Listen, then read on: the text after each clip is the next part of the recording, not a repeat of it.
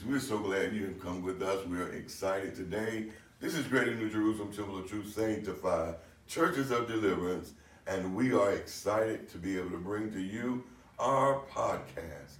We are here to talk about many different subjects, and you know, you know, you know, we're going to talk mainly about the Word of Yahweh. He is so great, He is so gracious, and He is so kind.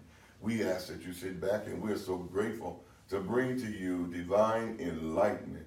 Amen. For we're here with a divine word to enlighten your consciousness, to enlighten your soul, and most of all, to renew your spirit. At this time, I'm so honored to have the co-host, Amen, Elder Leonard Scott, with us, and we have with us one of the greatest guests that we could possibly know, and that is Elder Candace Merritt. Amen. And today, today we're just going to just talk about many different subjects, and some you may know about and some you may not. Amen. But we just want to talk about these subjects and uh, just touch on them a little bit, just to be able to reach all of you. Uh, the first thing that I'm going to talk, I'm going to bring up, and I am your co-host, Amen, Bishop Herman H. Davis, and we want you to share and we want you to subscribe all over. Amen. And uh, the first subject that I, I, really want to talk about today is taking us back to our Bible class, and we, we're going to do more in depth on it. But we, we know that everything that we do spiritually and everything that we even hope to do has to come from our consciousness. That is the root of all things change. It has to come from the consciousness. A new life, a new start, amen. Even a new you, it must come from the consciousness, which is the mind. And on this past Wednesday, uh, one of our elders, uh, our co-host, Elder Leonard Scott, brought such a profound word, and he brought it out of the book of Philippians. Uh, I'm sure he went many different places, but that that is what stuck with my head. Philippians, where, where Shaul Paul, you call him, he made it very clear where he says, "Let this mind be in you, which was also in Yeshua the Messiah, and for those of you, Jesus the Christ." And we're going, we, we, are going to talk to Elder Scott for uh, right now and let him really begin to shed some more light on that subject and that teaching. Because one thing that we do know and one thing that we definitely need, and that is a change of mind. Elder Scott, what do you have to say about that? Pleasure to be here. I just want to just talk more about the mind and how we as the people of Yahweh, we have to make sure our mind and the whole mind is encompassed around who He is and who Yahweh is, our Heavenly Father is within us. And uh, just what started the whole thing was uh, subconscious, thinking about the, the depth of the subconscious, how we talk about the consciousness as by itself, but a lot of times most people don't really speak about the subconscious mind or talk about the severity or how severe the subconscious mind is to each and every one of us. And in order for us to talk about the mind in depth, we have to also not only just talk about the consciousness of man, but also the subconscious of man as well. So that's where that uh, to my topic in scripture came from, from that uh, Bible class for that lesson. Um, because in order to talk about the mind, you have to talk about the whole mind and not just part of it. And in that mind, that subconscious mind is horrific because that subconscious mind it is the thing that holds us mostly in captivity because there's so many things that we've encountered in our lives and so many things that we've been through throughout our lives. And a lot of things we say that we've forgotten, we've forgiven, and we've moved on. But it is so amazing how we stop and realize when we start analyzing that subconscious mind, mm-hmm. a lot of things are still there. What do you think about that, Elder Scott? Mm-hmm. Uh, think about what the things still being there from the subconscious mind. Right, from the things that we've been through and all of that. Um, I just think it's amazing how no matter what happens in your life, the mind still takes it and keeps it there. Even though things you may not think may be there, is there. It's there. Things from the past, the present, yes. even things that you want to accomplish in the future, because you can. That's where speaking things to existence comes into play because when you speak into existence, it goes to your subconscious mind. So your subconscious then plays off of that what you put in the atmosphere. So therefore, your mind then leads you into that path of what you would like to go within your life. So that's why speaking is so important as well. That's why speaking things to existence is so important, and not speaking the right things is important as well that we don't speak the wrong things because those can shape and form our future as well, which also plays within our subconscious mind. Our subconscious plays on so many facets of life that you, you can touch on different avenues with in that topic alone, you can hit on different avenues. That is a broad conversation and one that is much needed because we all deal with so many things. We deal with anxieties, we deal with what they call depression, and so many things. And a lot of things that we deal with is because of the things that linger, remain in our self-conscious. And guess what? No one is exempted. Even if you try through life, life just comes and it brings things that we don't expect, things that we don't want, and things that we've never asked for, and they just come. So personally, I would say we all are victims of it. No matter how we try to really perfect it and really uh, stay out clear from it, we all have become victims of an overload, I call it, of the subconscious mind. What do you think about that, Elder Candace Merritt? Um, as you are, are speaking, it actually took me back um, right into my beginning days of being saved and saying yes, because so many times I was I, I was told that I couldn't do this and I wasn't um, fit to be be somebody and and maybe the people didn't even realize that it was maybe the people didn't even realize that they were tearing me down from the inside but coming um, here to Greater New Jerusalem and being taught that the subconscious mind had to be maintained and dealt with and go through therapy before you I can consciously truly say yes, then that's what helps me. That's what helps me because if I would have stayed with you're not going to be anything, then I might not have been able to receive the word that said that I can do all things through Yahshua, yeah. who strengthens me. Right. You know, so so um, the subconscious is is is very imperative that we tap into that, or we won't be able to consciously believe anything that the word is saying. I, I, I strongly believe that when it comes to the word and the consciousness, they have to become one. And the, the, the battle that we fight, many people say you fight the devil, and, and, and we have our panoramic view of what the devil is, but actually, the enemy lives within, you know, and that enemy plagues our minds in many avenues, whether it be yesterday, the Sabbath school was dealing with uh, traditional things, uh, traditional curses, uh, even tradition itself has been passed down and it has been also tucked away in the subconscious mind. And I, I just, you know, I'm so excited, you guys, for being here with this uh, podcast for the simple reason is that it requires us all to, we, we're going through such a horrific time in our world and, and, and the coronavirus is everywhere and, and so many things are taking place in our world, you know, the financial hardships and people are being evicted and people losing their loved ones and not even able to be there with them. These are things that, as much as we say we are standing in the will of the Father, it still goes into the subconscious mind of us. You know, because anytime you have a feeling, anytime you feel, you're going to also think. And those feelings are going to some kind of way become a part of your subconscious mind.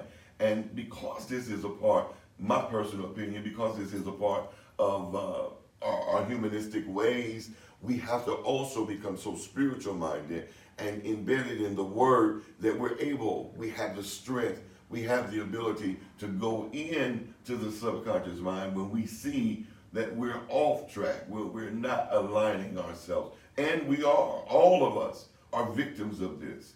You know, and if you're not, I would love for you to contact me and let me know what your remedy is because I love him with all of my heart. But I am also attacked. I'm also a victim of the things that have been in my subconscious mind. And it just as much as I would love to go in and just shovel it out and be through with it, it is a process. Mm-hmm. But it's a process that you must be willing to go through. And my personal thing is the only way we're going to go through that process successfully is in the word of the Almighty. You know, and one thing I would, I, we, we are a Hebrew Pentecostal uh, congregation, so you will hear us. Amen. His name is Yahweh. We will call him Yahweh, Yeshua the Messiah. So we just want you to be uh, knowledgeable of that as we go back to Elder Scott and talk a little bit more about this mind conscious thing and the subconscious mind. Elder Scott. Uh, what would you like me to talk about on the subconscious mind so much? Well, um, um, yes, the subconscious mind and the mind, we just got to make sure we have it regulated at all times. Um, as regulated as we know how, and even further than that, uh, we can think that we have things in line and things in order, and come to find out it's not as in line as order as we think it is. We think that we may have our focus in line or as focused as we want to be, but may not be as focused as we should be, or same thing where it, it, it can hit so many avenues. It can hit life, work, world, all of our affairs. Because in order for us to even have it right within the word, we have to make sure we apply it within our lives as well. Um, so it it just goes deep. It's scriptures, Shaul. A lot of people get Shaul, but as talked about in the Bible class, like Isaiah was one that talked about the mind as well. So it's all throughout the Bible. It's not just Shaul that spoke on spiritual aspects as well as the mind, but it was also within the volume one or Old Testament. People take it as that the mind has been talked about as well and was talked about and still is. If you read it for how it's supposed to be read and not how we want to read it for ourselves. Yeah, we definitely the word, the word from Genesis to Revelation, from the beginning to the end of it, it deals with the mind process and it deals with uh, giving us instructions, knowing that we were going to be weak in our consciousness, and it, it is to teach us how to not make excuses for the things that are in us and the things that have been passed down to us through generational curses. Because if not, you're going to pass them down to your your loved ones. It, it just becomes from generation to generation to generation. And so at some point in the game, somebody has to make a conscious decision that for him I live, move, and have my being. And in that, in that, in that, they start going into their subconscious mind and they begin to push that delete button. And you've got to look at the things that's in there. You may not see them all. Well, better yet, you will not see them all. But in hopes that when you push one thing in delete, there is another thing that is attached to it that will have no other choice but to be deleted as well. Because we, we have to come to a newness of thought, a newness in consciousness, in order for us to be uh, in alignment with the word. And in the in alignment with the word, I'm here to tell you, we must. Mm-hmm. I, I really don't know how we're going to make it, how we're going to carry the word, uh, uh, how are we going to stand in his power, in his will, if we are not willing to go in and delete that word. So it is imperative that we really see the subconscious for what it is. It has its good place. However, it can become overloaded. And I never will forget, I saw a movie by Tyler Perry, and the name of the movie was A Family That Preys. And when the woman found out that she had been diagnosed with early stages of onset Alzheimer's, she got to the point where she started forgetting. And then she tried to hide it from her friend. And then when she told her friend that she had it, she told her friend in this way. She said, the memory bank is overloaded. The memory bank is overloaded. And when you get so much in that subconscious mind, I can tell you it becomes a memory bank overloaded. And the only way, only thing I know to do with anything that is overloaded is to unload it you know, uh, you, you you got to unload it if uh, if it's overloaded in order for you to be able to reload it. So you, you can't even add nothing new to something that is overloaded. So you have to unload it in order to reload it. So I am I am excited, amen, for you everywhere. Wherever you're watching, I am excited. I am excited for the word. I'm excited for his truth. I'm excited for our guests. I am always excited for the people of Yahweh, wherever you may be, you know, and I know we're living in a troubled time and and the coronavirus and and the news media and all of these tragic things that are taking place and all of the deaths. And I tell you, I see a lot of generals in the gospel being taken home.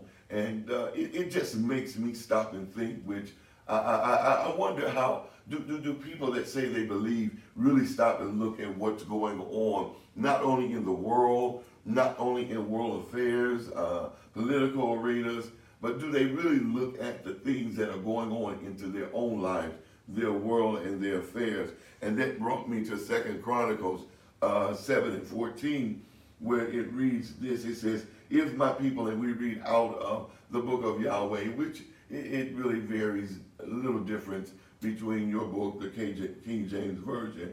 But it reads in this manner. It says, If my people who are called with my name, and, and, and, and in that, that is a lesson within itself, will humble themselves. And that humility is something that we speak. Humility is even something that many of us preachers preach, but we really don't have it.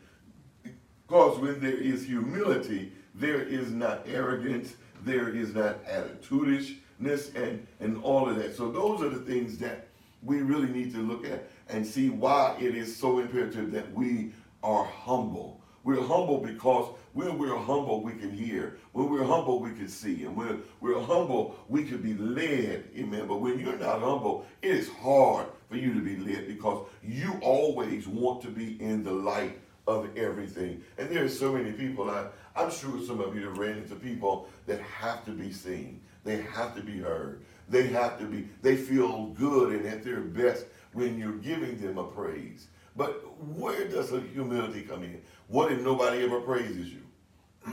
what if nobody ever exalt you? you? You've got to know who you are and not by who you are by your mother and your father, but who you are by the word of Yahweh. And it says, would humble themselves and pray and seek my face and turn from their wicked ways. Then I will hear from heaven and I will forgive their sins and heal their land. That scripture itself makes me really stop and think for a moment. Uh, what's going on? All of this sickness, the death angel is truly riding in the land, and I'm not one to be here to tell you that he is coming back now, but I will tell you that he is on his way back. So when we start thinking about the world events, Elder Scott, uh, and this scripture here, what do you think that this is really telling us as a people? Uh, I think personally, also, um, for sure, with our world events, is to make us humble. But I also think that it's um, more than humility too. Like you got to be humble, but humility can only go so far if you're not willing. Because I know people that's humble, but they don't keep the foundation. I know people personally that's humble, they don't keep the word. So I can be a humble person and be the nicest person you ever met, but if I don't keep the foundation properly, humility means nothing. It may okay, you may. I think the scripture, the scripture that talks about you can, you know, you may be able to get ease into heaven for being somebody that's humble, maybe. But at the same token, because you know only what you know, and to be able to go off of what you know. But however, in everybody's lifetime, we've all came across the truth and what the truth is, because humility as I stated before, it does, I believe, that plays a major part. However, it also goes, you gotta have the foundation as well. Because humility without the foundation, it's like the foundation without humility, it just don't work. It doesn't, to me, it doesn't work at all. So I think it's a mixture of both. It's a mixture of not having humility and not also keeping the foundation which was given to us from the very beginning as well. And the foundation is the word, his name, Yahweh, and the keeping of his law. Am I correct? Mm-hmm. His law, his statutes, his judgment, and his prophets. What, what I mean, what, what do you think of it, Candace? I would say Bishop Bishop said it when he said we get so overloaded. So we have to know that we have to unload to reload. And reading that scripture, if we want to be called with his name, we can't hear him if we're overloaded with ourselves and with our own life and our own worlds and our own affairs. So I think I think that's it. Humility will come with it. If you are, if you have enough humility, uh, not even enough. If you have humility to understand that you need to, that you're overloaded, so you need to some way find a way to to um, unload so you can reload and understand that your reloading need to be the foundation. which is the word of Yahweh, which is instruction and being able to follow, then I think humility will come much easier when you, you have to understand that I'm overloaded. Because some people will say, I'm okay, I'm blessed, I'm good, everything is okay. And the truth of the matter is, they're enslaving themselves and they're allowing it to happen. So they'll walk away from you knowing that they needed your help, knowing that they needed um, um, a guidance, knowing that they needed a new way out. But because of pride, they're unable to accept it or even admit that I'm overloaded and screaming out in the inside that I need help. So I think that like that's perfect and that just settled into my soul when he said it. If I'm overloaded, I must I must understand that so I can reload. So I think that was perfect. I fully understand what Elder Scott is saying and, and Elder Candace. I do agree with Elder Scott in this wise that humility is not the only step to uh, divine deliverance.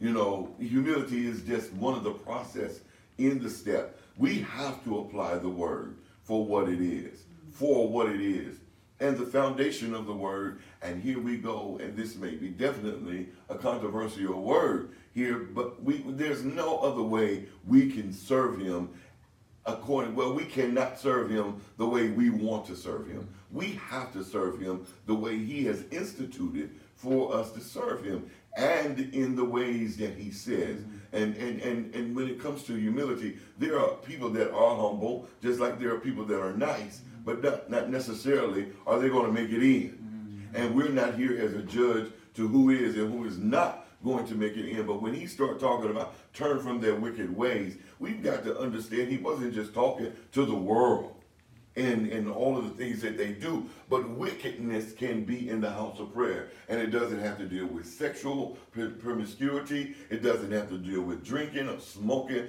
But wickedness is when you know the truth and you refuse to teach it and stand on it. And I'm sure I read my Bible just like you have. And I'm sure that you read the same thing, no matter what Bible you read it out of, unless it's been translated so much that it has deleted and diluted so much in the Bible. But if it's the KJV and we read out of the book of Yahweh uh, and comparing them both side by side, it's saying the same thing. And here it talks about the, the, the commandments. It talks that's the foundation. And when we talk about the commandments, many people talk to us as Okay, there you go. We're no longer under bondage. We're no longer under the law. The, the, the letter and the spirit, the letter killeth and the spirit maketh alive. And they say that without full understanding of what they're saying. And the whole the whole picture of it is, is that if we're going to do the will of the Father, you know, then it's it is it is so vital that we go and understand, learn what the will of the Father is, what He wants from us. So humility is one of the attributes that is required of us. I, I think that we have adapted to the that requirement more so than the foundational requirement, and that is we show ourselves as friendly, quote unquote Christians um, we smile at the proper and the right time. We show sympathy and we're sympathetic at the right and right time. But these things are things that we we we we uh, we, we we we become. We put out of our, our, our ourselves. But yet, when the word becomes the light and the foundation, and his Sabbath and his truth and his name, which is Yahweh. Mm-hmm. Amen. I'm sorry, his name is that. His name is nothing else but that. And, and, and in that in that same scripture, why would he even say, Amen, call with my name? Mm-hmm. Amen. Call with my name. That right there made us understand that there was going to be others that call him by many other names. Mm-hmm. But the ultimate is that we have got to learn his name because it is also considered wicked ways. Now, if you don't know better, you're not held accountable. You know, it's better to know the way and do it not than to know the way and do it not. And you'll be beaten with many stripes. So the ultimate of that is, is that when you really read the scripture and ask yourself the question, okay, humble themselves. So number one, this is an individual journey for as your humility. And I do believe that humility and the acceptance of the foundation, as Elder Scott said, and so so eloquently put it, when you really humble yourself to the word, it builds you up on the foundation of the word. But when you humble yourself according to society, it just makes you a nice person. It just makes you smile at the right time and, and even be charitable. A lot of things that are charitable, they're really not charitable. It's the end of the year and they're giving things away as charities so it can be a write off on their taxes. Mm-hmm. Charity is when you give and don't receive anything. You just get excited for giving. But I do understand charity is business and we must handle business and there are things that we should be charitable in. And if you're able to get back, yes. But do not put this into the word. Because that's not the charity that he's speaking of. Charity is when you give and don't expect nothing back. You know, just the scripture declares what comes from the heart will reach the heart. So it, it says, humble themselves and pray. Pray, we know prayer is nothing but communication, affirmation, affirming. How can you affirm when you don't know who you're talking to or who you're affirming with? It's virtually, it, it's impossible to affirm something when you're not sure of the foundation in which you're standing on, or you're standing on a foundation that is not foundational. Mm-hmm. Those, those things those things really, really, really, really make me stop and think. And remember, we're just here, we're just talking and chewing the fat, as the old folks call it. Mm-hmm. You know, chewing the fat about the word. Amen. So let's uh, in, in that it says, and then it says, my faith, and turn from your their wicked ways. Now, he's not gonna turn us. Mm-hmm. He's not going to turn us. We got to be, be willing to turn. And let me tell you something. In my own experience, to turn to the truth comes with a price. Because people come against you, people do not like you, people talk about you, and you become like the oddball in, in the ring. I think the worst is you come against yourself, though. If you think, but like the worst is not necessarily coming against people, but it's coming against yourself because you coming against then what you declared before you came to the truth as truth. You see what I'm saying? So I, I think that to me is the worst than anybody else because you can go against family if you change your mind within yourself.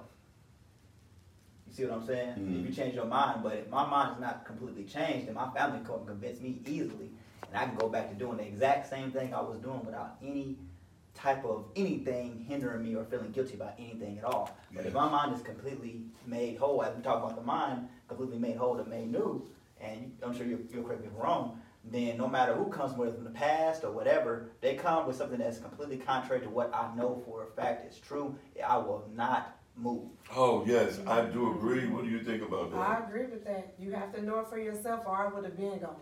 Exactly. Yeah. I would have been gone. So it, many people crazy. told me I was crazy and mm-hmm. and I was silly and nobody worship, worships on Saturdays and you know all of that good stuff. So if I didn't believe it for myself, I would have been gone. Yeah, I, I would have been gone too as a pastor and as a bishop. I would have been. And, and people don't think they're pastors and they walk away every day. But some pastors is just born and called and chosen for this. And in that, uh, it just makes us uh, makes us stand through through the thick and the thin. However, there's days and there has been days that I would have walked away myself if I wasn't rooted and grounded in this truth. Mm-hmm. Because the, the, the fact of the matter is, is that when you come to this truth and then you have to preach it and then you live it or you ha- and then you have to live it because you want to live it then people look at that and if they see you living it more than two days mm-hmm. then they coming at you if they see you living it more than two days they cool with you mm-hmm. if you went and got something today and you yeah a weekend thing and they, everybody's cool and happy and excited. Oh, she done went to church. She done got this thing for two days. But on that third day, yeah. if you come back on Monday talking about Yahweh, Yahshua the Messiah, the Saturday is the Sabbath is the original day, you are getting ready to be put on the chopping block. I promise you, your best friend is getting ready to set you up. Your girlfriends, your boo, your dog, your cat, your your cuz, your bro, all of them are gonna start looking at you in a whole different light. Then this is when you're gonna hear the word. They are become a part of a cult. Now, let me tell y'all something. Yes. On that subject, the word cult was never meant to be a negative word. Mm-hmm. The definition of a cult is just merely most of you are cults out there. Mm-hmm. Amen. And the reason being, if you close to your mama, your daddy, your mm-hmm. sisters, or your brothers, you are considered by way of definition a cult. Yes. A cult is just in definition is nothing but a close knitted family. Yes. However, we know that in everything positive, there is a lot negative. And in some things that have been labeled as cults, it always represented or demonstrated negativity. And, and we know that it, it, it, it demonstrated such things that made people look upon the word cult and judge. Mm-hmm. And you know, people mainly in the church are quick to pass judgment, but they're very slow to look at the word. Now, I know they got theological degrees and they've looked at it from frontward to backward, but my, my personal opinion is there's a word within a word. Mm-hmm. Amen. And it, it is so imp- imperative, and I don't mean to be using that word a lot, but it is, it's very serious that we look at that word and then look at it again. And then in many cases, look at it again. So when this truth comes, and as Elder Scott said, the ultimate of coming into the truth is that it will stir up. Mm-hmm. It will stir up the pot. You know, and if you're not sure of who you are and you go back home just with excitement, then somebody is going to be laying in the cut to convince you you are in the wrong thing, you are in the wrong movement, and they're brainwashing you. You can talk deeper than that because what code is also, as you stated, it's not just a close knit family, but in that close knit family, somebody's running that close knit family to where they mm-hmm. want you to do what they want you to do, how they want you to do it. And if you look at every single family, I don't care who it is, you want that child or whoever's in that family to do whatever you want them to do because you feel that that's the best for them to do. And if they don't, there's consequences, right? Mm-hmm. And that's what's the difference between that and the real world circumstances. Mm-hmm. It's the same exact thing that if you're in something that's beneficial to you and for you, you're going to listen because you feel like that's what's pushing you in the way that you should go. So, in all actuality, everybody's in the cult. Every single person that is born into this earth is in the cult, especially if you have somebody who cares about you and love you, which most do. When they have a mother or a father that wants them to do something, mm-hmm. they're going to push. And if you disappoint them, they're going to let you know with all of what they feel that you disappointed them. Every single person, so everybody on this planet is or has been a part of a quote unquote cult, no matter who it is. In my personal opinion. I do I do agree because ultimately, as parents, you with your children, you always want you, you you're given the charge of training them. Exactly. Mm-hmm. So when you do train, you take a lead position and you start telling them what to do. Now I do know that all parents don't tell their child to do what they want them to do because they want them to be what they want them to be. But I think a good parent has to take the leadership role because there are some situations in everything as a pastor, as parents, as whatever, a supervisor or whatever, you have to take leadership role. Mm-hmm. And leadership role requires you to give instructions. And you got to train, you got to show. And with a parent with a child, there are many parents that are not trying to make their mm-hmm. child live the life that they want them to live, but they want to train them and they want to chasten them so they won't live a life that would be beneath their opportunity. Yes. Amen. You know, that their opportunity will be so great that they can be whatever they want to be in a great opportunity and not on skid row or, or on the corner selling drugs and, and what have you, you know. Uh, uh, th- th- I see a lot of parents, they do that. You know, myself, I'm not a parent. Uh, however, I have parented a lot of children, and I really never want you to do what I want you to do, but I just want you to know that there's much better for you. Mm-hmm. And when people are satisfied with where they are, that's where the battle becomes. Mm-hmm. When you try to show them there is a better way, mm-hmm. there is a better life.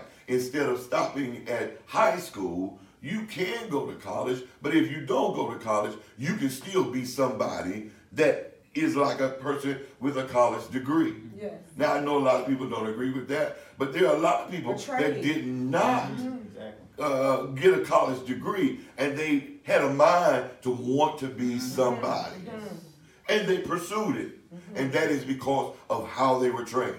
Yes. It is.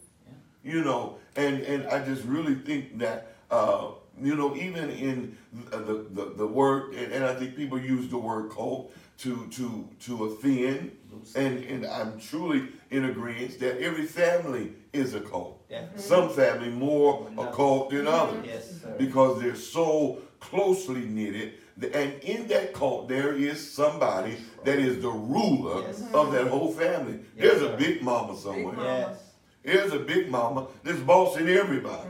Or that. The sister child, or the, the grandma's child, or, or the this child. They, they got something to tell, and they, they got something to say.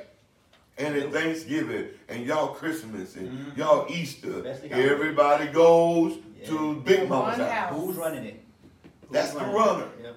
That's the runner of it. Yep. You know, and even in that, as it was stated, Elder Scott said, there are big daddies. Yep.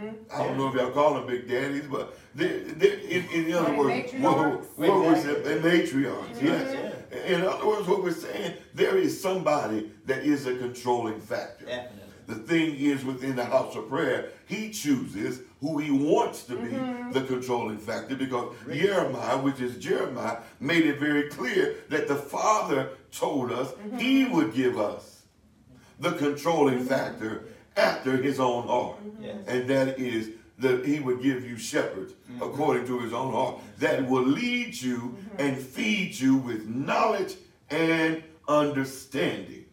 So how do you lead and, and feed? Sometimes, I don't know if you've ever fed a child, but sometimes a child will say they're not hungry and they're starving. Mm-hmm.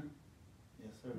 But they rather play than eat. Mm-hmm. You've got to take the reins in your hand Yeah. and tell that child, uh-uh, come on, you're gonna sit down and you're gonna eat. And that child, the first time you get that bite in their mouth, they say, mmm. That's right. But if you had never made them sit down, Never they would have continued to they would have continued to pray. sir. That's the same way with us. If the Father never makes us sit down, we would never come to Him. We will continue to play because it's fun to be in the world. Mm-hmm. People tell you it's a miserable life of sin. No, it's not. It's everything your flesh desires. Sir. Sir. But when you come to the Word, that Word teaches you. That Word becomes your big mama. Mm-hmm. Sir. It becomes a controlling factor in your life, world, and all of your affairs. I, I don't know about y'all, but I'm excited Yes. for my big mama. Mm-hmm. Amen. It- it- it is from Genesis to Revelation. Amen. And one thing I like about my big mama, she'll tell me, just like my mama used to tell me, I don't care how big you get, I'm still your mama, Yeah. and I'll knock Yeah. you down. Yep. Yes, sir. Now I know they don't say that no more. Amen. Because you the you the road dog to your child. Mm-hmm. Amen. My parent wasn't the road dog to me. She would knock me down, and and I don't know. She was the kind that throw a shoe. She never threw a skillet, but she would throw a, she would throw a shoe or anything. And the bigger you got, they tell you I'll take something. At one time it was a hand or a belt. Now it's a two by 4 knocking you down. Concussion. You know, so they, they didn't mind giving you a nice uh, a permitted concussion. I'm Permitted thinking Amen. about the Sheesh. codes, when you talk about the code and, and you all are saying like it's always that one, it is. It's just really, is, is, is wild that the church is looked at as a cult because it has order. Only some churches. Yes, it ha- yes, only some churches, it has order, and that's correct. Only some churches, Yeah. they have order. But, uh, look at it if, if you just make it simple. If you want a job at a, a Fortune five hundred company, you know you have an interview coming up. You're gonna get online, you're gonna search out that, that company, you're gonna look and you're gonna see what it is that, that, that they do, what they expect of their employees. So you're gonna follow it to the letter when you're sitting before, uh, uh, the interviewer. So what is the difference of you following the word? What is the difference of you following your leader? What is the difference of you believing in the one that you believe that, that Yahweh has sent for you? You're going to go to the information, which is the Bible. You're going to follow it. You're going to read it. You're going to believe it. You're going to trust it. And that too from the leader. Mm-hmm. So it's okay for people to go into interviews and do their homework so they can get the job. But we're looked upon as a cult because we believe in the word and we follow the leader uh, uh, um, in the, the things that he's saying. So really you just have to just like brush your shoulders off and, and believe and know your identity and nothing nothing to move you. Nothing to move you. The the greatest thing is with this this is a wonderful conversation. The greatest thing that I have found is that anything that prevents people from doing what they want, it, then they size it up or they put it in the category of it being unheard of or, or, or, or, even in the category of being a cult. You know, I go to church on Sunday, that's enough. But they need him Monday, Tuesday, Wednesday, Thursday, mm-hmm. Friday, and he's supposed to come. Then you have somebody that enjoys being in the house of prayer, that enjoys the work, and has made the Father their choice. The Sabbath, their stand, the commandments, their levels of integrity, and in that they then begin to come at you because they go to the club and yet still go to church. Mm-hmm. You know, there, there, there's there's no word preached that comes against that. There's no, and if there is a word, if that pastor preaches a word that comes against what they are doing, what they choose to do, I promise you, they will complain or either leave the church. Yes. Everybody wants the Father to do everything they asked him to do, but they really do not want to do what he's asked them. And that has been uh, you, you, that has been the thing that troubled me. Yes, we all have faults and we all have flaws, but we're supposed to strive for perfection daily. And if we just want something to be comfortable in, buy you a dress that fits you, your size. Mm-hmm. Because you're not gonna be com- you're not gonna be comfortable in a dress that's too small. Now you may look good, but everything is so tight you can't breathe for the moment. You know, so buy you a pair of shoes, expensive shoes that fit your feet. You know, if you want comfort. But you can't look for comfort in the Word because the Word is designed to do one thing, and that is to change you and not you change it. Mm-hmm. You can't change the Word.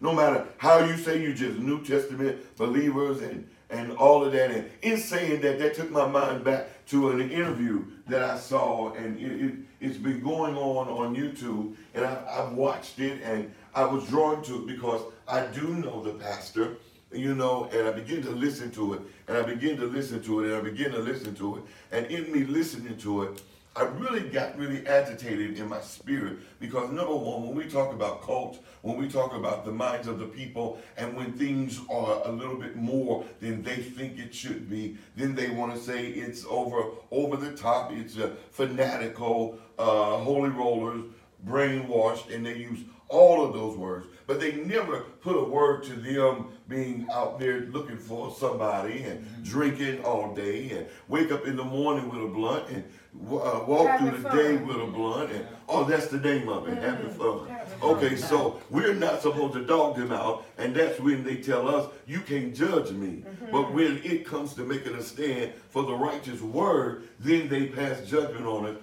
by calling us a cult so in that uh, this uh, this uh, this weekend. I've been listening to it, and, and, and, and I really got I really got aggravated because how they took what was a righteous thing and they added it to that word cult and how they mixed it in and made it something that it's not. Mm-hmm. I, I, I, you know, and, and, and if you haven't if you haven't heard it, uh, it, it it's about uh, uh, Mary uh, Mary uh, Cosby, mm-hmm. the the granddaughter of the late Dr. Rosemary Redmond Cosby at Faith Temple uh, Pentecostal Church. And, uh, and, and, and she was one that I really, I, I really enjoyed her preaching and, and I even enjoyed her teaching. And uh, I, I, really don't have much to say about the granddaughter, you know, because uh, there's a whole lot there that is so off the page that we won't even get into. But the reality is, Rosemary laid a foundation.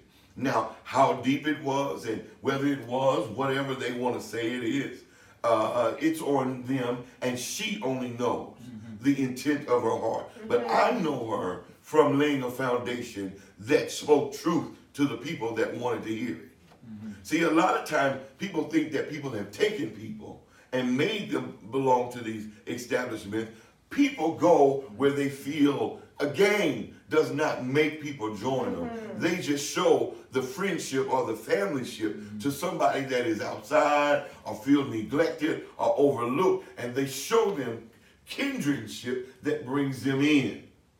You know, and in, in that interview, I, I, I, uh, I tell you, they hit on something that I believe, I teach, and we at this house of prayer, this holy kingdom, stand on and believe, and that is the revelation. Mm-hmm. You know, and, and I want to read this for all of them out there that is so mesmerized and messed up with the revelation. It's in your Bible.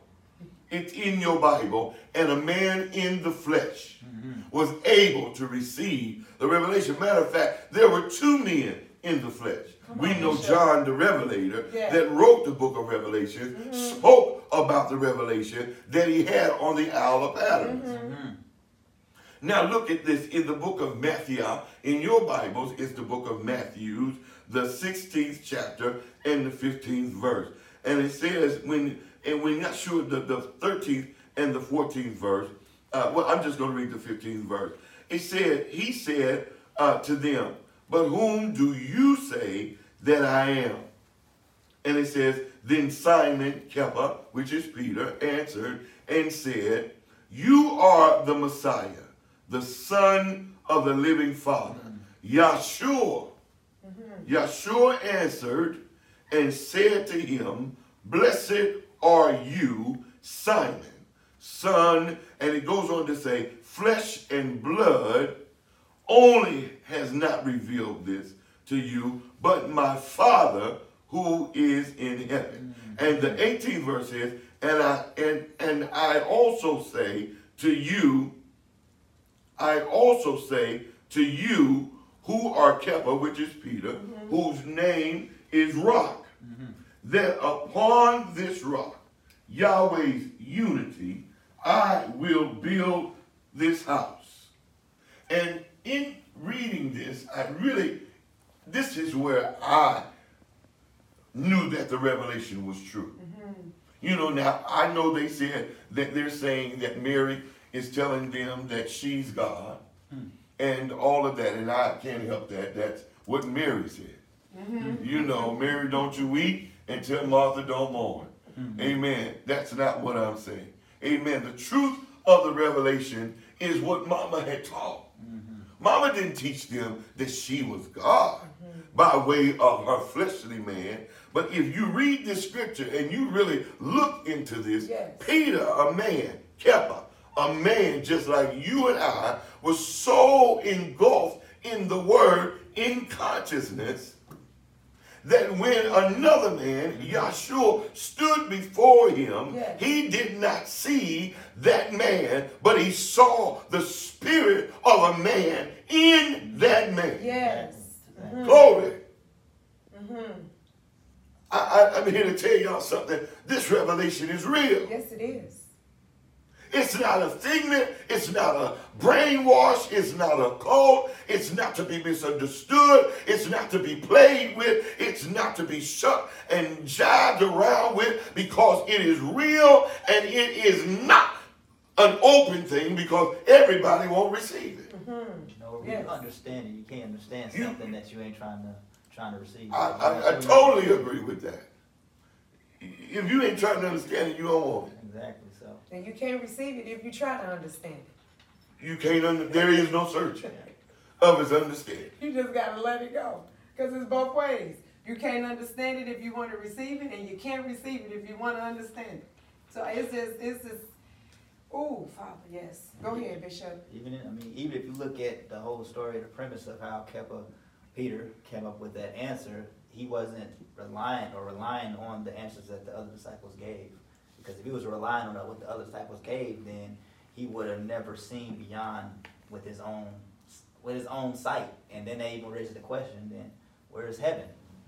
Because if you said heaven gave that to you, if your father in heaven gave that, where, where's the father in heaven? Because it didn't say that he showed himself in a physical form either. Mm. It just said your father in heaven gave this to you. It, it said flesh and blood not only, but your father in heaven. So that also is a question for most who will be inquiring, might want to know, where's heaven, right? It, like, where's heaven? Because it didn't say it didn't say heaven came down to him on earth. It didn't say that at all. It didn't say that the heavenly Father Yahweh came down to him and gave him the answer. Yes, it didn't right. say that at all. It just said your Father in heaven revealed this to you, but yet you said the Father was in me. So it's like a puzzle, but only I can't you I can't explain it. None of us panel can explain it to anybody who's not. You can watch and watch and watch, but if you're not open to under to willing to want to receive for yourself, we can explain and tell you what heaven is. But if you don't want to be open to receive of the words of any of us on the panel and do your own research, then you'll never ever understand and realize where heaven is Not all. actually at. And then if you can't do that, then you'll Mm. never be able to see beyond what others are even trying to give their perspective of. Because even the disciples, they gave the best answer they knew. Mm-hmm. They was not wrong in what they gave. They gave what they knew. But Kepha was open to more than what he just knew for himself. Vulnerably open. Exactly. He was Mhm. open to more than what he knew for himself. So And the excitement of that is, is that uh, the disciples only were able to go as far as their consciousness Mhm. allowed them. Mhm. This is why at the beginning of this podcast, we start talking about the mind because if the mind does not expand, then your stand in the Father will not expand. If you get stuck and you're stuck on things that have been handed down and not search the scriptures mm-hmm. where you'll find eternal life in them, then you too will be stuck right there, passing it down to the next generation in your perimeter. And that's what I love about it because Kepha being a man, Peter, mm-hmm. Peter being a man just like the two, all, all of us on this panel mm-hmm. and anyone else, we're, we're human. And this is why we say we can't live, we can't see him. Amen. However, but the disciples, even in their inability, inability to really see beyond the man, they had respect for the man in the things that they had comprehended. Yeah. And I'm just gonna tell you the reason why Kepha, Peter was able to go further than he did was because heaven resided. Mm-hmm. He reached a point in consciousness that he knew where heaven and he knew where hell was. exactly. Mm-hmm. See, we don't have to preach you in hell. You know where that is. Mm-hmm. Sir. You know where hell is. If not, look in the mirror. And if you get the word in you, you will also know where heaven resides. Exactly. I, I tell you, when I begin to look at that interview and, I begin to see them trying to compare uh, Dr. Rosemary Redmond Cosby to Mary Cosby, her granddaughter, I, I, I, it, it troubled my spirit uh, because uh, I know the revelation is real. Mm-hmm, it is. Amen. I know it, and I know some of those that belong to this holy kingdom, not all, but some of them that belong to this holy kingdom have opened up their eyes. Yes, mm-hmm. sir. Yes, sir. And eyes don't necessarily mean, and better yet, eyes do not have anything to do with your natural eye first. yes, sir. Definitely. You got to open up the levels of your thinking mm-hmm. first. Then, when you open up your eyes, He stands right there before you. Yes.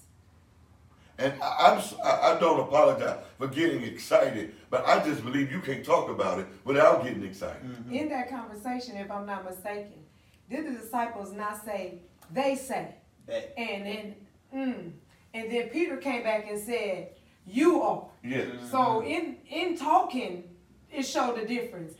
The disciples said, they say. So they was going by rumor of. here. Mm-hmm. And, and, and Kepha, who is Peter, went by what he saw, what he was seeing, and that that he believed. Yes, And that's amen. why he was able to say, "You are." Yes. So it, it, it's, it's a big difference that if I'm standing, I could be standing with people of the church, and if I say my bishop, Mm-hmm. and they say, "Well, bishop," it really identifies the identifier, if I can say it like that, because I have put ownership to who you are to me. Right. So that's just that's just how I hear the conversation as you're talking, and that's how it's written in in, in, in, the word. Um, well, they say you are, Mm-hmm. and Kepha said you are. Mm-hmm. So he knew exactly who he was looking upon. Yes. Yes, he did. Yes, he did. And, and, and what I loved about him was he did not identify the man. In your Bible, he did not say Jesus. Mm-hmm. In our Bible, he did not say Yeshua. But he said in your Bible, Christ, the Christ. Mm-hmm. In our Bible, he said the Messiah. So he acknowledged the anointing Mm-hmm. in the man. He saw the man. Come on, somebody. Mm-hmm. He saw the man. He saw the man standing there. Mm-hmm. But he was able to go to heaven in his consciousness, which bypassed the flesh of man, and he saw the power of the Father in that man. Mm-hmm. And humility allowed him to identify the power in that man. Mm-hmm. Because if he was halted, self exalted, he would not have even been able to see it. And how can it not be true? How can it not be true know. when when when when when he when Kepha saw that he saw the word that we now read to this day and say that we believe. Yes. So how can the anointing that was coming out of the mouth of Yahshua before it was even written not dwell within us if we read it and believe it on today? Exactly. Also, to go along with that, how can you not when you say that you have the anointing? Yes, When you say you can have, when you say you have the anointing, you say that you have. Oh boy. So how can That's it not a- live in you? That's a whole nother conversation. Ooh. People always talk about how much anointing they have. It's falling. Uh, they, they, they, they got the anointing and and economics and and, and, and and truly I'm not making light of that, you know, but it's more to who the Father is than what we have given him credit for. I mean, he is a life changer. Yes. He's not a robe wearer. Now we wear robes and beautiful robes, and I'm one that'll wear a robe in a heartbeat. I I, I, I got this off of Facebook the other day, and I said I was going to use it, and, and it was just a clip it, it, it, about uh, about what we what we are just now saying. It says we seek to do right by all, and most of all ourselves. We seek to refrain from the things of the world, but yet we wish and desire the things of the world.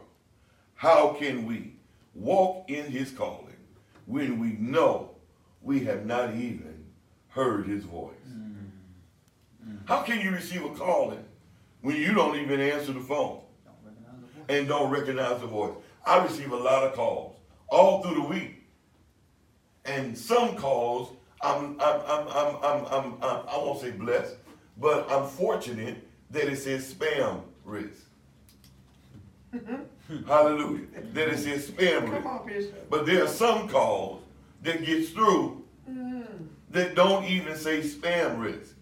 And I answer it. Mm-hmm.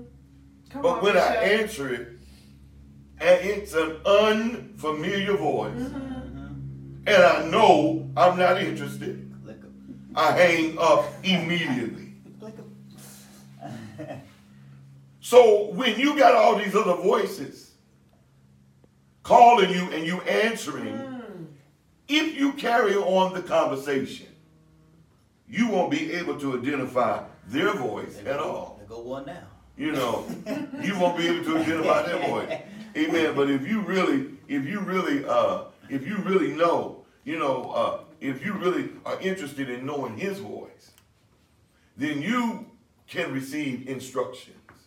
And I don't know about you, but I am so excited for this podcast. And Yes. we, we're going to be coming to you with more knowledge. We're not trying to convert you, but we just want to come, you know, and, and just have a, a, a discussion and talk about the word. And, and, and we want you to share, share, share. We want you to subscribe, yes. Like. Amen. And build up this word. Yeah. Yes. Amen. It, it may not be a word that you you've heard, but and you may not even agree with it right now. Yeah. But if you listen to it, mm-hmm. if you listen to it past the weekend, mm-hmm. we almost guarantee you you're gonna be able to stand on it. Yes, sir. If you can make it past the weekend, because you know we get excited over something new. Mm-hmm. Mm. And the third day, Yes. Uh, we rise. Mm-hmm. Amen. So we want you to really get excited. I really love all of you. I thank Elder Leonard Scott, which is one of the me. one of the great uh, elders here at our temple. Amen. And uh, the Greater New Jerusalem Temple of Truth, our Holy Kingdom. Amen. And we are so excited to have with us also Elder Candace Jean Merritt. She is the administrator of our daycare and one of the great elders in our temple. Amen. We love you, each of you, wherever you are. We bless you. Amen. And we pray that your day be wonderful, wonderful. But remember now, it is only what you make it. Yeah. Amen. And thoughts are things, and things do materialize. We are excited because we will be back with you mm-hmm. before you even get a chance to miss us. We intend to be in your house. We intend to be in your car. We intend to be wherever you are so we can just bug you just for a little while longer. Amen. Be blessed. Amen. Be delivered. And most of all, get set free. Put your mind on Him. Mm-hmm. We are going to have a time. Be blessed, be safe, and know that He is.